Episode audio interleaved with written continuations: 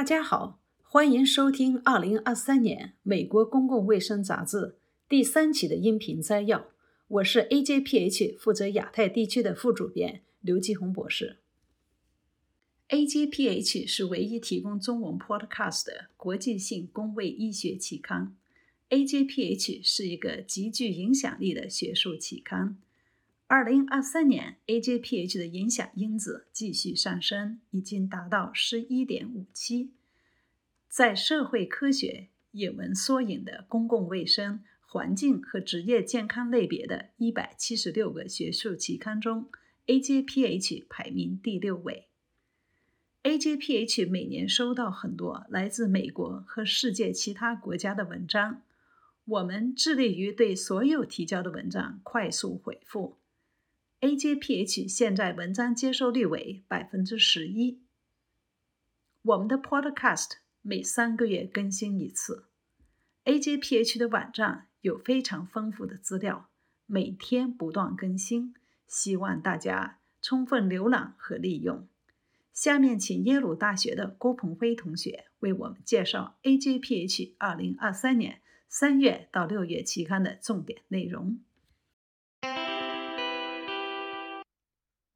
我是耶鲁大学博士生郭鹏飞，我将展示本刊二零二三年三月刊到六月刊的重点内容。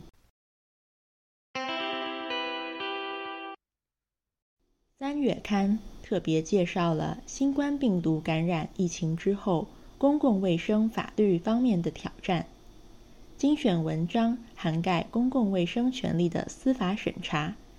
美国各州公共卫生紧急法的趋势，以及2023年美国最高法院任期及其对公共卫生的影响。本月刊介绍了有关青少年健康和福祉的干预措施和政策，包括基于约会和亲密关系的暴力，以及堕胎护理的可及性。本期的其他论文涉及生殖权利和美国农村家庭的食物获取等主题。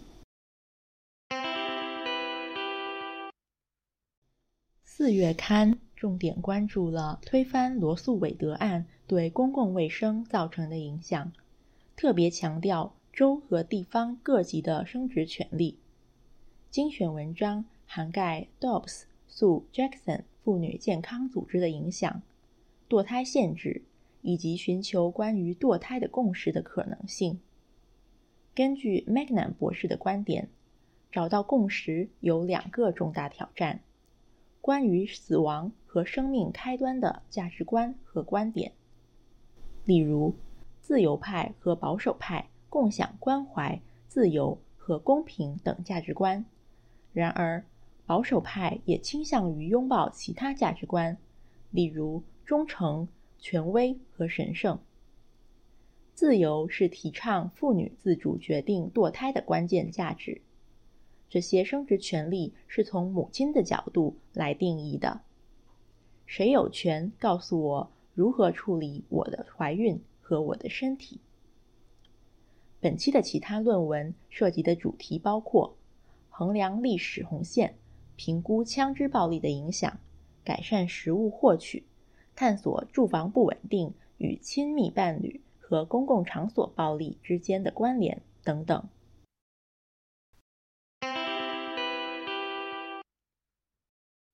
五月刊的重点是基于人群的新冠病毒感染监测，其中有特别板块介绍了基于随机样本的基于人群的信息的价值。主要例子包括一项来自西班牙的研究。和一项来自英国的研究，我们将在编辑专栏中详细介绍这两项研究。本期的其他论文涉及的主题包括减少极端高温对健康的影响、识别电子烟销售法中未成年人使用的漏洞、为弱势群体接种新冠病毒疫苗等。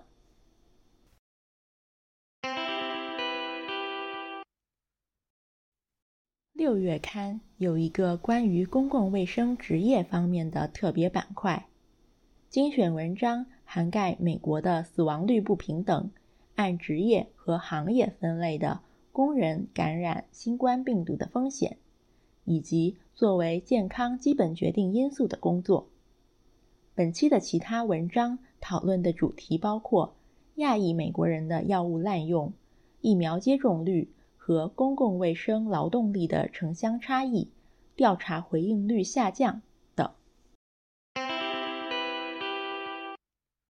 今天我很高兴能利用这个编辑专栏来重点介绍 AJPH 新发表的文章。首先，严月琪博士将阐述他在 AJPH 六月刊发表的题为《二零幺六到二零二零年亚裔美国成年人的药物使用问题》的文章。接下来，我们的博客郭鹏飞同学将阐述五月刊发表的多篇主题文章和一篇社论。这些文章共同介绍了来自英国和西班牙作者在 COVID-19 大流行期间通过随机抽样。对 SARS-CoV-2 感染进行人口监测的方法。欢迎您在 AJPH 阅读他们的全文。大家好，我叫严月琪，是加州大学莫塞德分校健康科学研究中心的生物统计师。我们在美国公共卫生杂志上发表的论文标题为《2016至2020年亚裔成年人的药物使用问题》。基于美国药物使用与健康调查数据的双重差分模型分析，这是我与密西根大学米口尤西哈马教授、韦恩州立大学中桑洪教授和加州大学莫塞德分校贾凡教授合作的研究。自2020年3月美国爆发新冠以来，针对亚裔的仇恨与伤害性犯罪不断发生。根据名为“停止针对亚裔与太平洋岛民的仇恨”的民间组织年报显示。自2020年3月至2022年3月期间，该组织共收到11,467例针对亚裔的种族歧视与伤害报告。还有报告显示，每五个亚裔就有一人在2020至2021年期间经历诸如口头骚扰、推搡或者人身攻击的情况。然而，即使没有直接经历种族歧视，接收来自自媒体与社交平台。传统报刊与电视新闻报道等各渠道有关仇视亚裔事件的报道，也对亚裔整个族群的精神健康造成了很多负面影响。由于文化差异与符合亚洲文化的精神健康干预治疗的缺失，亚裔又是全美各种族寻求专业治疗最少的族群。当遇到诸如抑郁、焦虑和其他精神健康问题时，亚裔中的很多族群有借助药物滥用来缓解精神健康问题的案例。我们使用准实验和双重差分模型分析，对比了2016至2020年五年的美国药物使用与健康调查数据后发现，对比于2016至2019年，亚裔在2020年酒精、可卡因使用和镇定剂滥用的频率增长上。比非西班牙裔白人族群分别高出了百分之三十、百分之两百和十六倍。尽管我们的研究并没有直接证据支持针对亚裔的种族歧视与药物滥用的直接因果关系，新冠大流行期间亚裔药物滥用的增长仍是不容忽视的公共卫生问题。我们呼吁美国公共卫生、社会服务以及民间机构合作，采取多层次的预防与干预措施。才能促进亚裔群体的精神健康与降低药物滥用问题。一方面，要加大针对种族歧视的公共教育宣传项目，降低民众对亚裔的仇视态度。执法部门应对种族歧视相关暴力多发的亚裔聚集地区提供更多的安全保障措施，以防止此类问题的不断发生。当面临歧视或过度接收歧视新闻时，我们急需开发更多符合亚洲文化的精神健康与药物滥用治疗方案。此外，由于亚裔多族群文化普遍信赖非专业的社会支持，当直接或间接歧视发生时，寻求来自家庭、朋友、宗教信仰以及社会机构的支持同样至关重要。谢谢。当2020年初新冠病毒大流行袭来时，大多数国家都没有能力应对它。然而，有一些国家早早投资于基于随机抽样的社区检测，以确定当前感染水平。在西班牙，新冠病毒感染的血清流行病学调查 （ENE-COVID） 于2020年4月27日至6月22日在封城期间进行。结果表明，流行率存在地区差异。西班牙中部地区的流行率更高。研究人员使用研究权重来调整样本设计引入的偏差和人口不同部分的可变反应率。当地初级卫生保健团队使用在全国范围内获取数据，以确保跨地区的可比性。抽样是以家庭为单位进行的，在统计分析中考虑了家庭水平的聚类。在英国，两项具有互补设计的大规模研究衡量了人口随机样本中病毒和抗体的流行情况。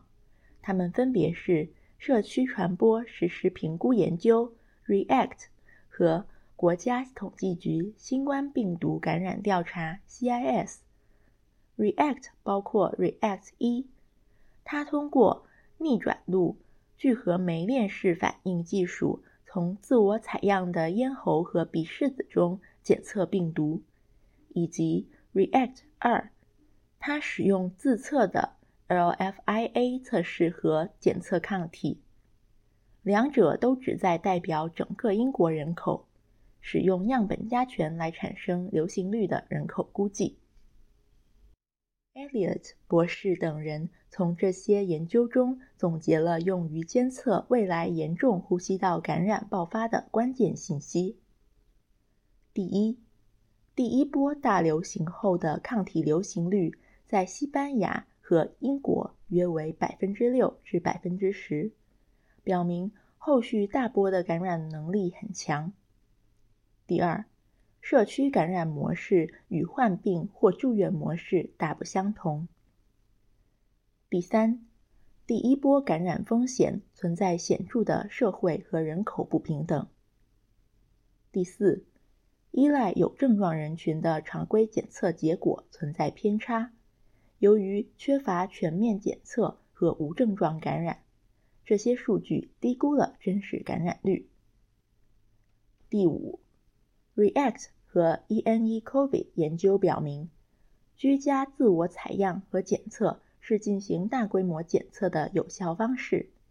这些研究可以对人口病死率做出有意义的估计，因为它们能够包括无症状和轻度感染者。第六，需要从头开始建立人口检测和监测程序，以便为未来的类似大流行事件。做好更好的准备。我们这里提到的文章，大部分您都可以免费阅读。如果您喜欢我们的 Podcast，请推荐和分享给您的同事和同学。也请各位充分浏览和利用我们的网站。在国内的朋友，可以直接在期刊网站主页找到 Article Tab，滚动到末端收听 Podcast。其他地区的朋友也可以在 SoundCloud 或 iTunes 的 Podcast 储存库收听。感谢您的收听，下一期再见。